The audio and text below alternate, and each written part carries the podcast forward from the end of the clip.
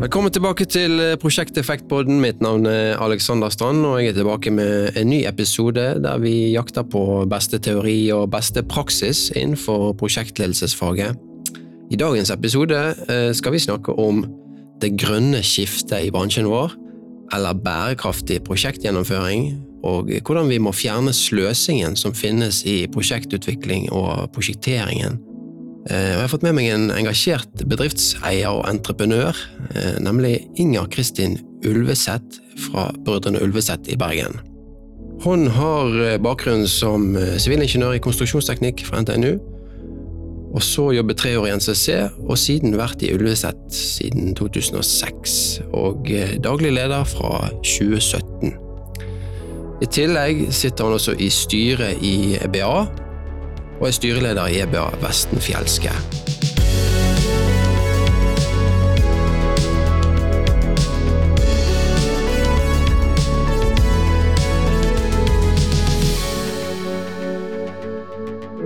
Velkommen til Prosjekteffektpodden, Inger Kristin. Takk. Eh, jeg har jo veldig kjekt å få lov til å være med. Jeg har, Vent, nå så gikk jeg prosjekt- eller anleggsteknikk, ikke konstruksjonsteknikk. Sier du det, ja? ja. Ja, da er min research ja. litt uh, dårlig her. Men det, det, er jo enda bedre, det. Ja, uh, ja og uh, du er første kvinnelige styreleder i EBA Vestenfjelske. Ja. Du si litt om det? Hva, det er jo på, på høy tid da, at en kvinne kom inn i, i styret der? Jo, men det er vel gjerne litt sånn som byggebransjen er, da. At ja. vi er kanskje ikke så veldig mange kvinner som sitter i ledende stillinger i entreprenørbransjen, i hvert fall. Mm. Uh, så det, det, gjenspeiler vel litt av det. Nå er jo EBA Vestenfjellsk over 100 år, så det var vel kanskje på tide at det kom inn en kvinne. Ja, det er veldig bra, da. Ja. Uh, men nå har jeg vært med i styret der i mange år før jeg ble styreleder. så... Ja. Eh, det er veldig kjekt å få lov til å være med og sette preg på bransjen og jobbe med næringspolitikk. Mm. Og så er du tredjegenerasjons bedriftseier her i Brødrene Ulveset. Ja. Og det er du og din søster som eier nå? Ja, i lag med foreldrene våre, da. Ja. ja. Så det er at mor og far er fortsatt med å eie. De er med, de òg, ja. ja. ja. Derfor husker vi snakket om det om Brødrene Ulveseth. De er jo i det er kanskje ikke brødre som styrer her lenger, men søstre. Ja, ja nå er vi to søstre. Ja. Det er riktig. Nei, det har ikke vært brødre i Brødrene Ulveseth på over 40 år. Nei. Så eh, sist, disse brødrene de gav seg på slutten av 70-tallet. Ja. Det var onklene til min far. Ja. Så da overtok han eh, som daglig leder. da. Mm. Og fikk sammen med noen andre som han jobba i lag med, kjøpe ut eh, brødrene ja. fra Brødrene Ulveset. Men det er jo et godt navn, altså Klinge. Altså, det har lang historie. Nå har vi 90-årsjubileum i år. 90 år, ja. ja. Så det har vi fått lov til å feire. Og det er jo litt kjekt å være en lokal storbedrift som har sine røtter fra Bergen. Det er veldig kjekt. Mm. Ja, det har jo et godt navn her i Bergen. Mm. Eh, dere har aldri tenkt på å satse utenfor Bergen, eller Nei, det, det, er, nei, egentlig ikke. Altså, det er noen ting med å være lokal eh, og eh, samtidig ha en størrelse som vi kan eh, ja, både konkurrere og samhandle med de andre store. Mm. Eh, og så eh, har vi gjort ting litt utenom vi da istedenfor, på eiendomssiden. Og vi har eh, Konform som vi er medeier i å produsere betongelement og hulldekkeelement. Ja. Og er i Mørtelverket, det er vi 100% så vi produserer mørtle til hele bergensområdet, både Heidi og eget merke. Ja. Og så er vi med driften på Sinken ute, som driver med galvanisering. Så vi har liksom gjort litt uh, sånn litt sideveis. Ja. Så vi trenger inn i produksjonen vår, da. Mm. Og for å få opp både den lokale industrien i forhold til det som vi trenger mm. i vår egen produksjon. Ja, så bra. Så dere har et veldig sånn uh, operativt fokus da, egentlig, sant? i produksjon og ja. ja. Bygging. Jo, ja, jo, jo, en kan jo snakke om eh, de store tingene, det er jo viktig det òg, altså Ja. både forhold til klima og bærekraft og Ja, vi skal jo komme litt inn på det. Men eh, det viktigste vi holder på med, er jo produksjon. Ja, ja. Det å bygge riktig og ha riktig kompetanse i forhold til hva en skal putte inn i disse byggene våre. ja. Du Kina, som daglig leder òg. Hva, hva tenker du at du vil få til da, gjennom disse eh, viktige rollene dine, både som eh, styreleder i BA Vestenfjelske og daglig leder her i Ulveset? Det er jo litt forskjell, altså begge deler går jo på å få lov til å være med og sette sitt preg på politikken som er i byggebransjen. Mm. Og da spesielt gjennom EBA, som en kan være med og påvirke næringspolitikken og betingelsene for bransjen. Ja. Det syns jeg er kjempeviktig at vi mener noe ting om, ja. alle som er her, egentlig.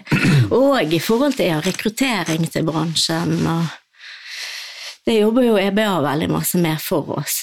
Mm. Det å påvirke rammebetingelsene for bransjen. ja.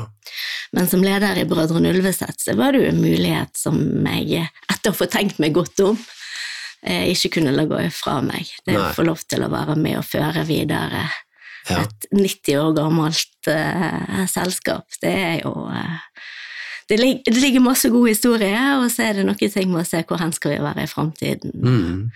Være med og ta det videre da, inn i til neste generasjon. ja. Det er jo veldig spennende, men eh, du måtte tenke deg litt om, altså. Det var ikke helt sånn eh, krystallklart at du skulle gjøre det. Nei, jeg hadde vel egentlig sagt Altså, jeg er jo oppvokst i dette, her, så Ja. jeg har hatt begge foreldrene mine har brukt store deler av livet sitt på Brødrene Ulveset. Ja.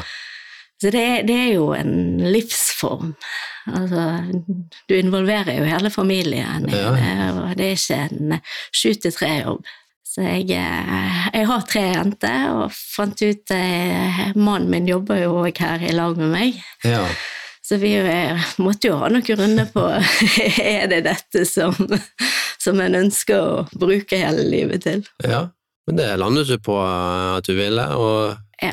det, ja, det kjennes riktig ennå. Ja, jo, jo, men det å se det mer som en mulighet, da enn hva Ja, sant. ja, Mm. Noen mm. følte at en måtte. Ja. Når du har vokst opp med dette her, og, og har liksom entreprenørgenene, eh, kan du si noe om hvordan har bransjen utviklet seg, sånn som du har opplevd det fra når du var liten til i dag, eller fra når dine foreldre styrte butikkene? Jeg, men jeg, jeg har alltid hatt en far som har vært veldig framoverlent, og som har prøvd å ha fokus på eh, altså hva som kommer. Mm. og har vært opptatt av bærekraft og gode løsninger alltid. Sant? Ja.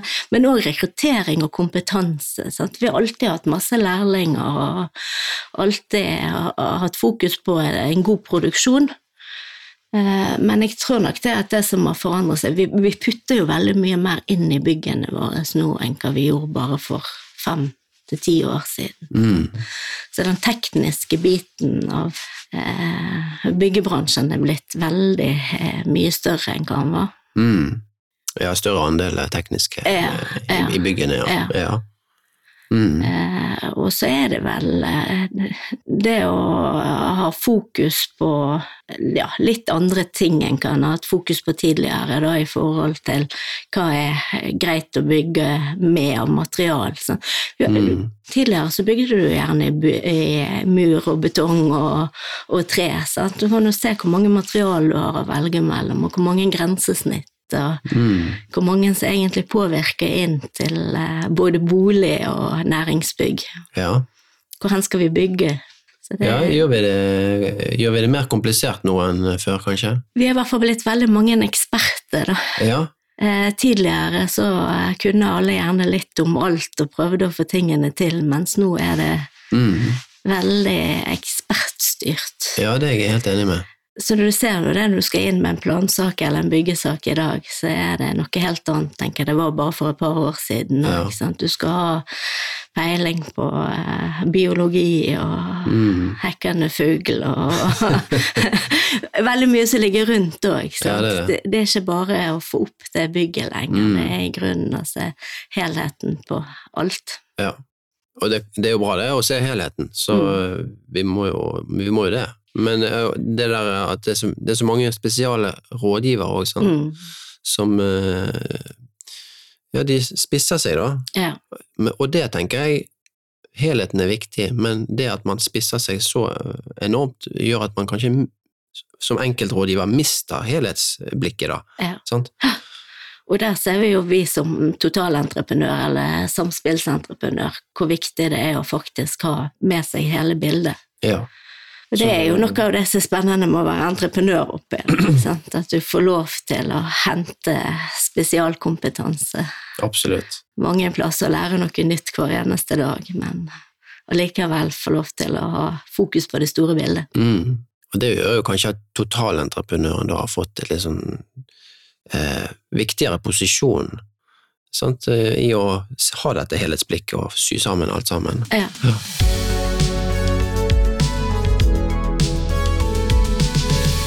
Bra. Jeg vet at du er opptatt av eh, det grønne skiftet og endring av byggebransjen i en mer bærekraftig retning. Ja. Hva var det som gjorde at du ble opptatt av det?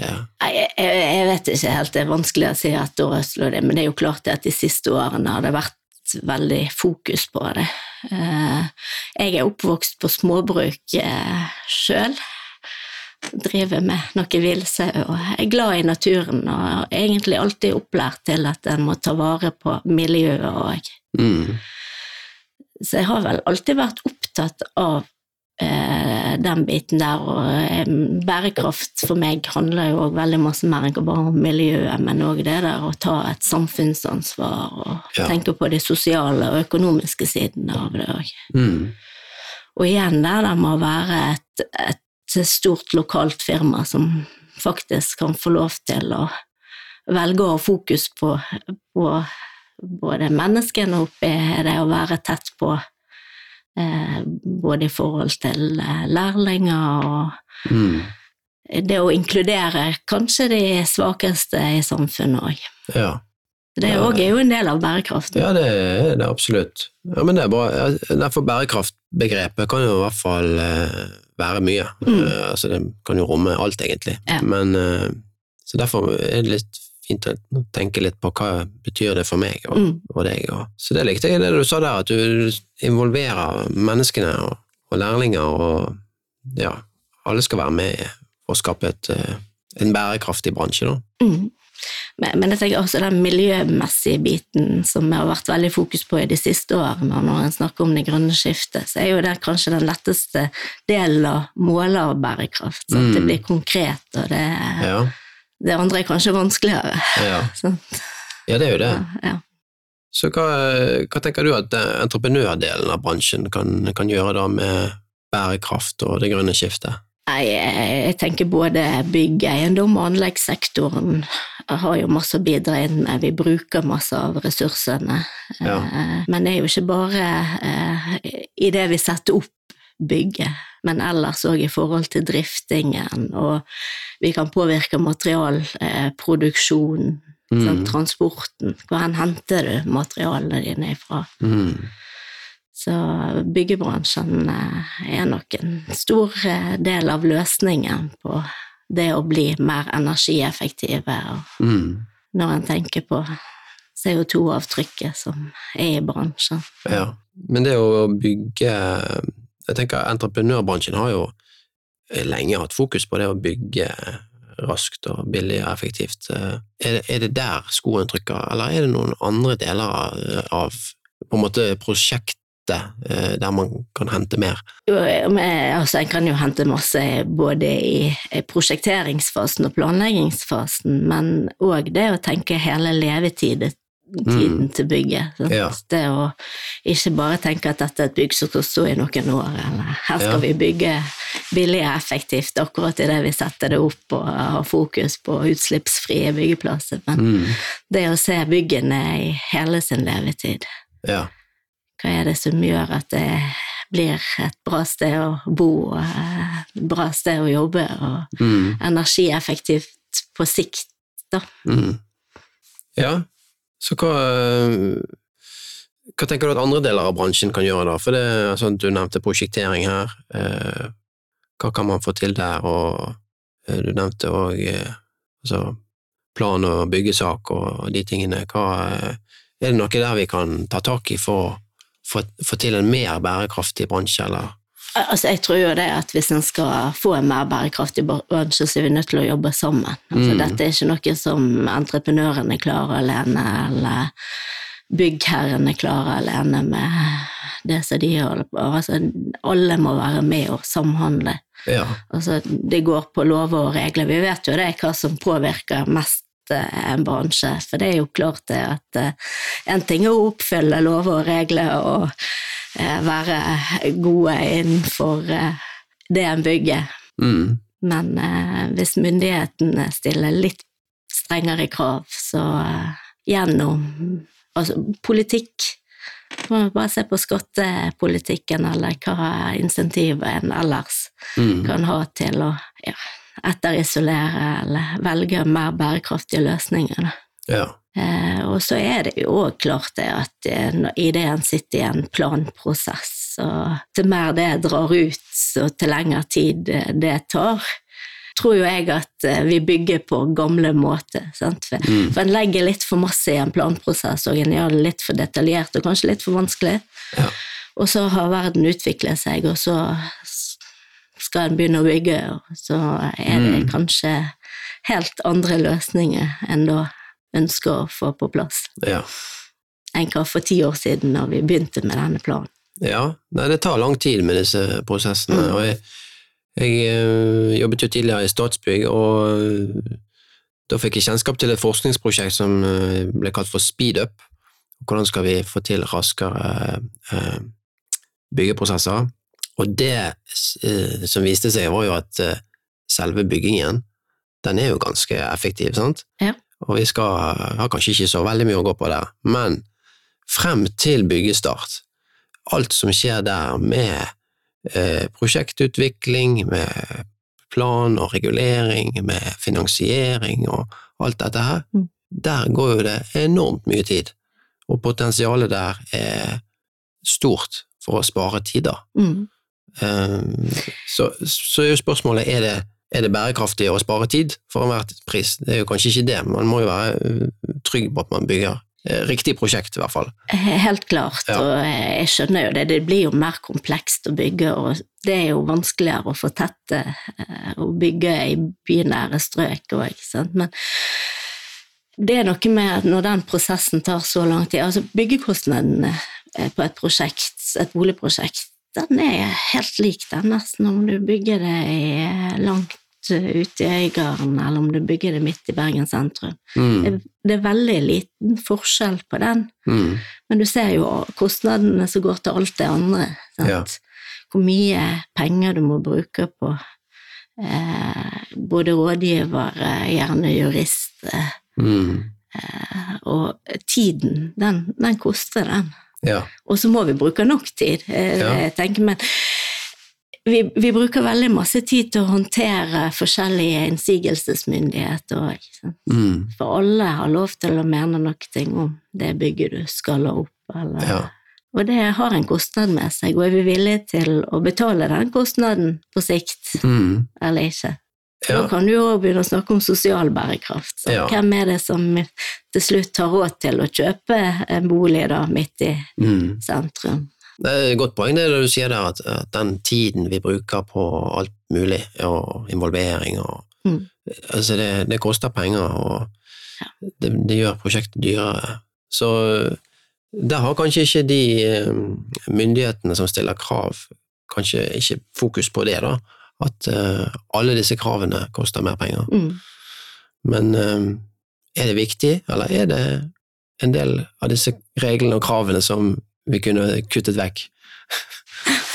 Nei, det kan du sikkert diskutere med de fleste, hva som ja. Men eh, i hvert fall det å være bevisst på at det har en, en kostnad, da. Ja. At en bruker veldig lang tid på en mm. plan eller en byggesak, eller på eh, ja. Å håndtere eh, alle de forskjellige meningene. Mm.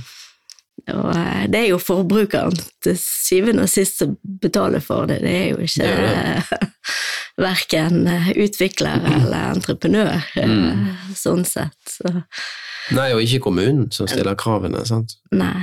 Og så er det altså, Men jeg tror jo det at vi må være flinkere. Jeg, jeg tror vi er veldig flinke på, på den private siden til å samhandle, altså både rådgivere og byggherre og entreprenører og andre leverandører òg inn. Ja. Og vi har samhandlingsverktøy, vi begynner å få masse gode digitale verktøy. Mm. Men så bruker vi for lang tid før vi får inn eh, myndighetsbiten av det. Ja. Sant? Så eh, Kunne vi fått til mer samhandling med det offentlige, med kravstillerne, med de som skal jeg, jeg jeg må det. godkjenne prosjektene? Mm. Ja. Jeg tror at jeg må det hvis en skal få både ned kostnad og tidsbruk på det. ja, jeg tror det. Så må en faktisk samhandle helt fra starten av. Det, det Ja. hjelper ikke at vi sitter og prosjekterer i, i årevis, og så skal vi komme til kommunen eller Nei. til eh, andre eh, myndigheter. Så vi har eh, byantikvar, vi har byarkitekt, og vi har eh, fylkeskommune, og Ja. altså, vi har så mange som skal mene noe ting om det vi holder på med. At, Mm. hvis vi kunne sitte oss ned sammen fra start og kunne vist hverandre hva vi holder på med, så Ja. tror jeg at det hadde vært et steg i riktig retning. Ja, jeg er helt enig. i Det der er en sånn visjon jeg drømmer om, er at vi skulle sitte alle sammen, eh, de som skal godkjenne og og de som skal mene noe, og utvikle prosjektet sammen. Og kanskje eh, få samspill der, da. Så vi snakker mye om samspill mellom byggherre og entreprenør, og eh, entreprenør og rådgivere, eh, og byggherre og rådgivere, men, men hva med denne gruppen her, Mm. og plan og bygg, for eksempel? Mm. eh, kunne få til noen samspillsprosjekter der, og jobbe intenst, eh, kanskje for å være mer effektiv da, Mm. i prosjektutviklingen. Ja, det tror jeg er veldig, veldig viktig. Altså, Ja. For jeg, enn så tror jeg ikke det er enkelt å få til dette grønne skiftet heller. Nei, Hvis ikke en klarer å sette seg ned sammen og finne gode løsninger helt ifra start. mm. ja, Nei, men bra. Er det mm, noen andre ting du tenker vi som bransje bør eh, ta tak i? Jobber vi med de rette tingene? Jeg tror i hvert fall at vi er på riktig vei da, på mange områder, men det er jo klart at eh, kompetanseheving i bransjen tror jeg er viktig altså, på alle sider av bordet. Ja. Verden går fort framover, og det Mm. er mye som skal læres, da. Absolutt. Og så tror jeg òg det at eh, når en snakker om eh, både miljøvurdering av eh, bygg, anlegg og eiendom, så må det skje på en, en helhetlig måte eh, over hele livsløpet. Og kundene må være med og bruke innkjøpsmakten sin for faktisk å påvirke. Mm. Og det må vi som entreprenører òg, sant. Ja. Vi må påvirke leverandørene våre til å bli bedre. Mm. Så det er jo en sånn kontinuerlig forbedring. Alt. Jeg tror, jeg tror det er litt skummelt å tenke at ja, nå er vi der vi skal være. Ja, jeg, jeg tror òg løsningen er å, å jobbe kontinuerlig. Du finner ikke eh, plutselig en sånn eh, eureka-måte å gjøre det på, men, eh, men å jobbe kontinuerlig, det tror jeg er riktig. Ja, og så er det jo det at vi trenger jo kompetanseheving hele veien, både i forhold til prosjektering, men òg på utførelsesbiten. Mm. Er det noe spesiell kompetanse du tenker på da? Nei, eh, det er nå helst i forhold til både digitalisering og gjerne standardisering av, eh, av byggene og Mm. måten vi jobber på. Ja. Sånn vi, vi har jo masse gode eh, altså best practice og eh, Men det er noen ting med at alle skal tilpasse det til sitt system Ja. og sin måte å jobbe på. ja. Sant? Og det, det er jo litt forskjellig fra bygg til bygg, sant? men vi har jo enkelte ting som vi i hvert fall Jeg tenker at eh, en kan i hvert fall samarbeide om, da. Mm. Både i forhold til HMS og KS og bærekraft, så Mm. må en kunne finne noen fellesnevnere som hele bransjen eh, blir gode på. Ja. Men det med standardisering som du nevnte her, det, det er jo et tema som jeg syns er veldig interessant. Og eh, altså, vi, vi gjør jo veldig mye hver gang i alle prosjekter. Eh, for eksempel prosjektering, da. Så er det jo eh, veldig mange løsninger som skal prosjekteres i alle prosjekter. Ja. hvorfor gjør vi ikke mer standardiserte løsninger og bare Mm. henter ut den byggdetaljen vi trenger? Ja. Nei, vi, eh, vi har jo hatt litt fokus på, på det, og hadde et godt samarbeid med Sintef for noen år siden, som vi tok ut en del av de viktigste grensesnittene som vi har, og har standardisert noen detaljer Mm. i forhold til prosjektering. Hvordan Ja. gjør vi det her hos oss? Ja. Men så er det jo alltid en utvikling, sant? Det er ting som kommer inn, det nye materiell, eh, nye hjelpemiddel òg, Mm. Så det der òg er jo en sånn kontinuerlig forbedring. Ja, Ja. ja da, det må jo Ja. Mm. utvikles og holdes Mm. ved like, selvfølgelig, når det kommer nye, nye ting. Ja. Og så tror jeg òg at litt av utfordringen til byggebransjen er at det har vært et veldig stort generasjonsskifte. Vi mangler en del av de mellom Ja. 45 og 65 sant, i bransjen. Så det er vel kanskje litt som har gått tapt der òg. Det kan godt hende, ja. ja. Akkurat det med altså Hvis dere har noen standardmåter å gjøre de ting på, sånn så, ja, så har dere det, men så har kanskje eh, konkurrentene en annen standardmåte å gjøre det på. Ja. Eh, og, Men- òg noe å lære av hverandre. Sant? Ja. Og det er jo gjerne der en del av rådgiverne kommer inn. Sant? Mm. Som eh, rådgiver, om de er rådgiver for Veidekke en dag og for Brødrene Ulveset neste dag, så kan en jo faktisk ta med seg litt av en erfaringsoverføring eh, på den måten òg. ja. Ja. Vi ser jo det gjennom EBA, så vi er jo de eh, sterke konkurrenter, men det er kanskje enkelte ting vi er nødt til å lære litt av av hverandre òg. Det tror jeg. Jeg har snakket med mange entreprenører, og det er veldig ulikt hvordan de tenker rundt dette her med å dele Mm. eh, kunnskap og dele på erfaringer og løsninger og så Mm. For de tenker, noen tenker dette er et konkurransefortrinn, eller dette er noe som vi har funnet på, så dette vil jeg holde for meg Mm. sjøl. Mm. Mens eh, andre tenker nei, eh, vi skal dele, vi, vi utvikler noe, vi deler, eh, det er bra for bransjen, og når vi gjør det, så utvikler vi oss videre. Ja. Sant? Så jeg, jeg tror man må gå litt den veien med mer deling, da. Ja, jeg tror jo det at du kommer lengst med å dele. Ja. Og så tror jeg vi må finne noe altså Vi kan ikke finne opp eh, kruttet på nytt hver eneste gang. Sant? Vi er nødt til å faktisk samhandle litt om ja, digitale løsninger, at ikke vi sitter med hver vår eh, forskjellige eh, både KS og innsjekking på HMS og alt Mm. som er. Sant? Ja. vi skal drive og lære opp. Vi, vi bruker jo veldig mange av de samme leverandørene, sant? Ja. både på prosjektering, men òg i utførelsesbiten. Mm. Så det at en som har vært ved prosjekt hos oss eh, og vært rørlegger, er gjerne to dager etterpå hos eh, Skanska eller Veidekke. Sant? Ja.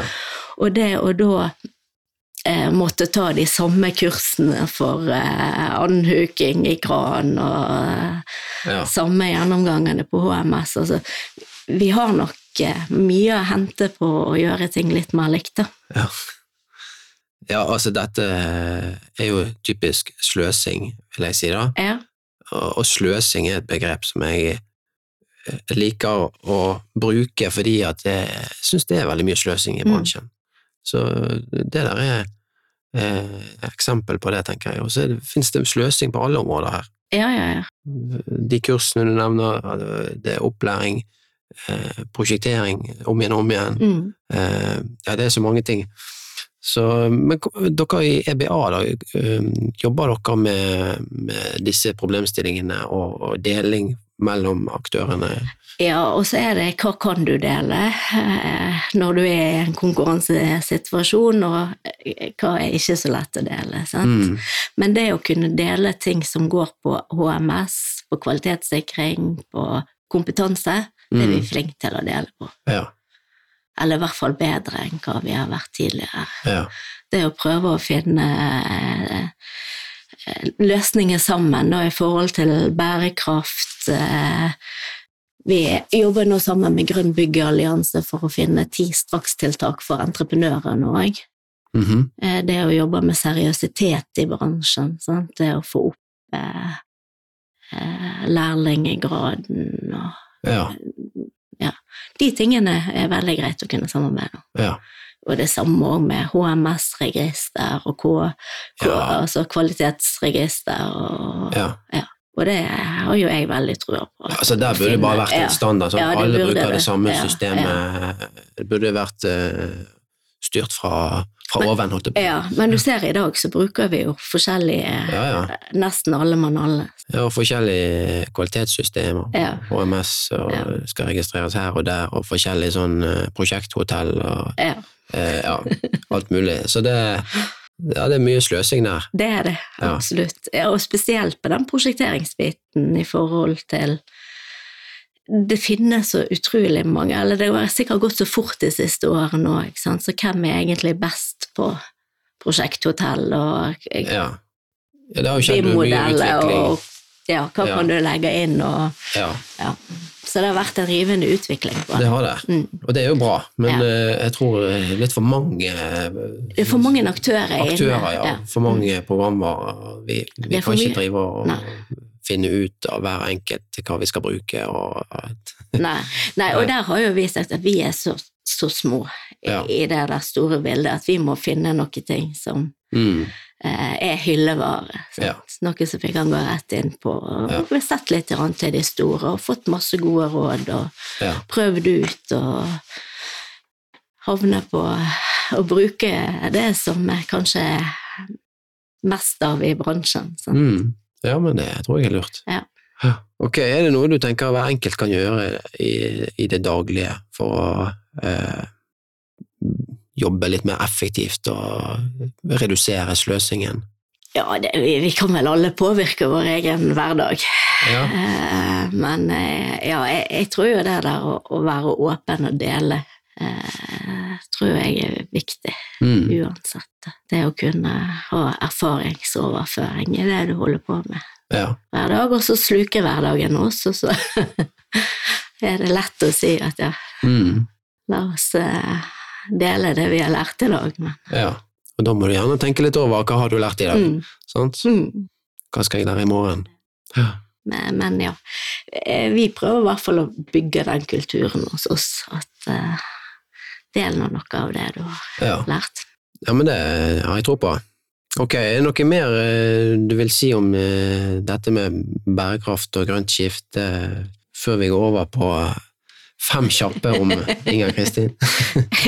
Ja, det, altså, det er jo masse vi kan snakke om eh, grønt skifte. Det er kanskje gøyere å snakke om deg om den fem kjappe om meg. Nei, vi vil, vi vil bli litt kjent med deg, Ja, ja, ja. Nei, nei, men jeg tenker at det som er viktig, da, det er jo lave marginer i, i entreprenørbransjen spesielt. Da. Ja. Så jeg tror det det er viktig at hvis vi skal drive med forskning og utvikling og komme oss videre, så må en ha lønnsomhet i det en holder på med. ja, helt klart. Hvis ikke så uh, tror jeg at det er vanskelig å være en driver i det grønne skiftet. Ja. Så det er noen ting med forutsigbare rammevilkår og, og godt samarbeid òg, som Mm. vi har vært inne på. Ja, At det er viktig for det grønne skiftet òg. ja. ja. Må, til- må kunne bruke penger på å utvikle seg videre.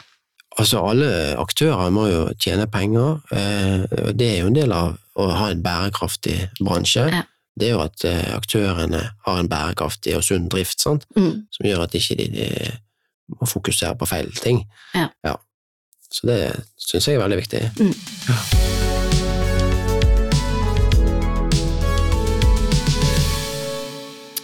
Ok, Hvis vi skal uh, få høre litt mer om deg, da, Inger Kristin. Hva var det som gjorde at du ble interessert i uh, å jobbe med prosjekter? Nei, igjen så er jeg jo oppvokst i dette. Jeg har hatt uh, foreldre som alltid har uh, syntes at det har vært kjekt det de holdt på med. Og det er vel kanskje det der å få være med og skape noen ting. Ja, Å se team lykkes i lag. ja, Det er vel det å kunne jobbe i prosjekt. ja. Altså, det, eh, jeg skjønner jo det når du er født inn i en sånn entreprenørfamilie, så, Mm. så blir jo det veldig stor påvirkning. Mm. Men var det aldri noen tanker om å gå en annen vei? jo da, det var mange tanker om det underveis. Ja. Jeg har masse tenkt at jeg skulle heller holde på med. Ja. Eh, Men så hadde jeg en bestefar som sa det at ja, men det er samme hva du blir, bare du blir ingeniør. ja. Så da ja. jeg prøvde meg, så jeg kanskje jeg skal studere, ja, studere psykologi eller juss eller Ja. Nei, nei, det var ikke Det måtte bli ingeniør. Ja. Og da ble jeg jo litt sånn stein at det skulle jo i hvert fall ikke bli. Så ja. Ja. Men det ble det likevel. ja.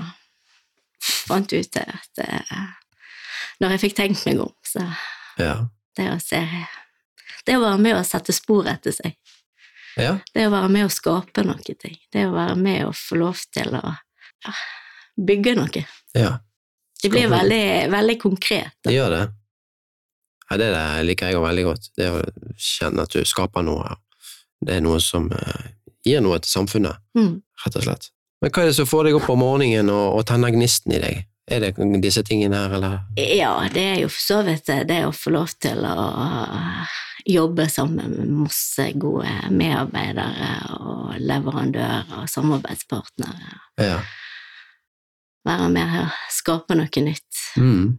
Utvikle prosjekt eh, som skal bli gode hjem og arbeidsplasser. Sant? Mm. Så tenke på hva er egentlig sluttresultatet av det du holder på med. Ja. Ja, og være med å skape trygge arbeidsplasser. Sant? Det er kanskje den der entreprenøren. Mm. Ja, hvor mange ansatte er dere her i Ulveset nå? Nå er vi rundt 130. Ja. Så det er en stor arbeidsgiver, da. Ja, men er- i gang på prosjektene våre så er vi jo rundt 500 Ja, hver eneste dag. Ja. så det, det er noe med å se ringvirkningene av det som vi gjør her hos oss, Ja, absolutt. få være med. Ja. Trygge arbeidsplasser.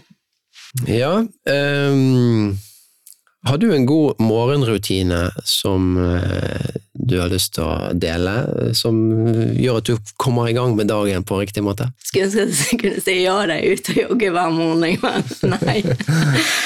Nei da, det er vel helst det da å stå opp. Jeg er veldig avhengig av nyheter, da, så jeg er nødt til å, begynne eh, morgenen med å høre nyhetene klokken seks. Ja, og gjør du det, ja? ja. Så du står opp seks og rett på med nyhetene? Ja, Ja. jeg må våkne til de. ja. Er det eh, NRK eller Ja, det er NRK Hordaland. NRK Hordaland? Ja, jeg er blitt så voksen at Ja. uh, ungene nå, de, de vil jo helst høre på uh, MP3 når vi er ute og kjører. Jeg, eh, jeg må, men jeg må ha NRK Hordaland om morgenen på vei Ja. til jobb. Så jeg har funnet ut det istedenfor å irritere meg ved den køen fra Sotra til Godvik, som jeg heller eh, nyter det, Hører på god musikk og får høre lokale nyheter og nyheter på veien. Så klokken seks da sitter du faktisk i bilen på nei, til? Nei, det gjør jeg ikke. Nei. Jeg hører først eh, nyhetene, og så må jeg ha en dusj, og så må jeg ha meg en kopp kaffe. Ja. Så må jeg ta frokosten i veien på vei til Ja, ja, ja. ja, bilen på vei til jobb. Men du, du sa jo at dette her eh, å, å drive ulvesett er en livsstil. Så da lurer jeg litt på hvordan klarer du å balansere jobb og fritid? Jeg, har jo tre jenter Ja. i alderen 10 til 15, så eh, de er veldig flinke til å hjelpe meg å balansere det. Ja. Så det er jo klart, jeg driver jo sånn logistikktjeneste på ettermiddagstid, og dugnad og Ja. ja. Du er i hente-og-bringe-fasen? Ja, jeg er hente- og ringefasen, og ja, jeg som spiller fotball, jeg er på volleyball, jeg er på håndball, så Ja. Får en tid til å gjøre det òg. Og så er det noe jeg må benytte denne tiden når en driver og kjører da, til og fra, Mm. og faktisk kunne gå seg en tur. Og ja. så har jeg òg overtatt eh, Jeg har tatt odel på småbruk eh, hjemme, så jeg har eh, for tiden eh, 24 villsauer Åh. som driver og lemmer. I dag morges var det i hvert fall 11 lam som var kommet. Oi, oi. Så jeg, jeg får lov til å gjøre litt andre ting òg. Ja. Men det er jo, det er jo fulltidsjobb å være bonde òg, ikke det? da? Jeg har heldigvis mange gode hjelpere, både familie og naboer, ikke minst, så Ja. at, uh, det går greit. Men bra. eh, det er jo avkobling òg. Det Mm, faktisk ja, få lov til å gå ut i naturen. Mm. For det er jo den delen som gjør Ja. at jeg faktisk får litt avkobling. Ja. Ja. Så du bor da på dette småbruket? Ja. ja. Mm. Det hørtes deilig ut. ja, ja, det er pluss og minus med, ja. med alt, men det hadde av og til vært fristende å ha en leilighet eh, midt i sentrum. Ja, Å kunne sykle og gå til alt. sant. Mm. Ja, Um, er det noen eh, eller noe som inspirerer deg? Jo, det, det, er jo litt det samme som eh, Det som eh, motiverer deg, sant. Det, det å faktisk få lov til å jobbe med masse flinke mm. folk i alle ledd. Det å se disse lærlingene våre som blomstrer i løpet av de årene som ja. de er her, og lære seg et fag. Ja. Og være glad i, i faget. Ja. Sant? Så ser de har tatt uh, disse fagprøvene sine og lærestykkene sine. Hvor stolte de er over jobben mm. de faktisk har. Ja. Det syns jeg er ganske inspirerende. Ja, det skjønner jeg. Jobber med masse flott ungdom. Ja. ja. det er kjekt å se når de kommer inn og blir inspirert sjøl mm. til å gjøre en god jobb og mm. få til noe. Ja. ja, og så ser jeg disse uh, andre som driver og lærer de opp, og er fadderne deres, hvor god tålmodighet de har, og hvor flinke de er med de. Ja. Lærer opp hverandre, sant? for det er jo så at de siste to årene så har vi drevet med sånn stormdigitalisering. Ja. sant? Vi har eh, hatt en pandemi som har gjort at vi har måttet jobbe på en litt annen måte enn hva tidligere. Absolutt. Ja, de eh, hjelper godt til der. Mm.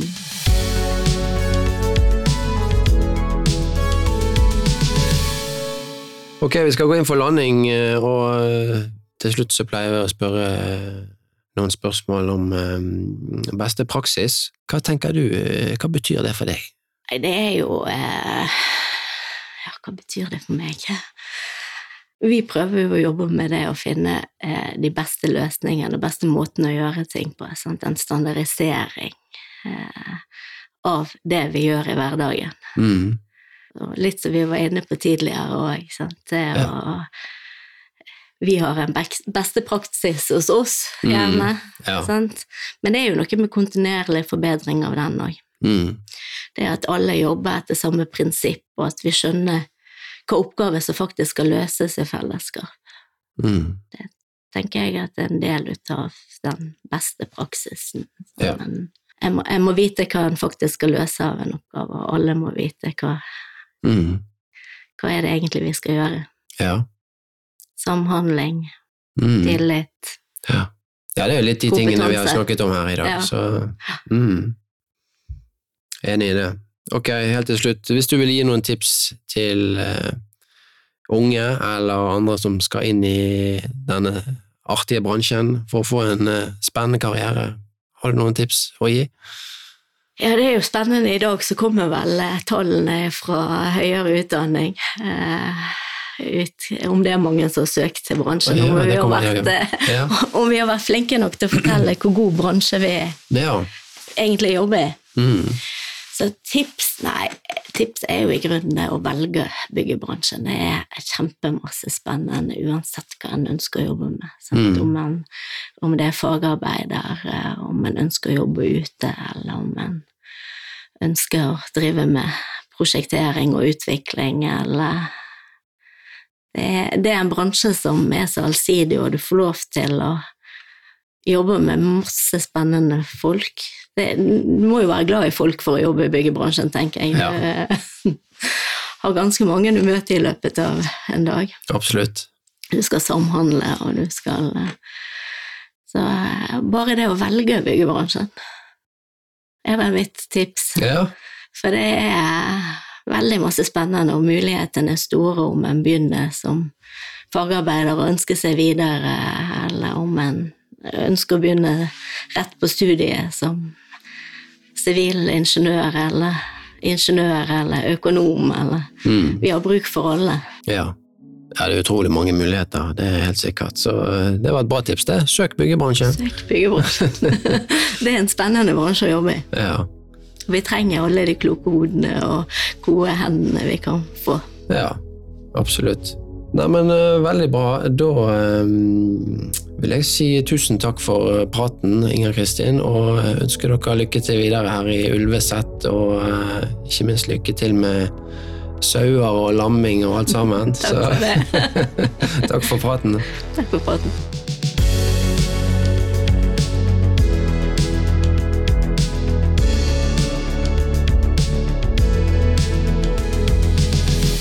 Yes, det var dagens episode, og eh, jeg vil takke deg for at du lyttet på den. Jeg håper du syns det var nyttig og interessant. Og er du eh, interessert i mer om prosjektledelsesfaget, så kan du ta turen innom prosjekteffekt.no for å høre de andre episodene, eller kanskje du vil sjekke ut om vi har noen kurs innenfor prosjektfaget. Hvis du liker podkasten vår, så eh, vil vi sette veldig stor pris på om du vil gi den en femstjerners rating i din podkastspiller, og skriv gjerne en kommentar om hva du syns. Og En annen ting du kan gjøre som vi vil sette veldig stor pris på, er å, eh, om du sender eh, en link og deler eh, podkasten med dine venner og kollegaer. Har du tips eller ønsker til tema eller personer som vi skal ta opp i eller snakke med i Prosjekteffektpodden, send oss gjerne en mail på podden krøllalfa prosjekteffekt.no.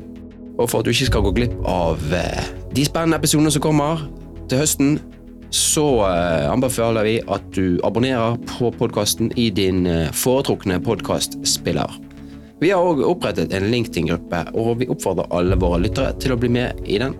Eh, der kan man dele erfaringer, stille spørsmål og stifte bekjentskap til andre i bransjen. Søk opp Prosjekteffekt Community på LinkedIn og bli med. Ok, det var alt for i dag, og alt for eh, hele vårsesongen, faktisk. Så da takker jeg igjen for at dere var med oss. Så høres vi igjen til høsten. Og eh, da vil jeg ønske alle en kjempegod sommer. Ha det bra!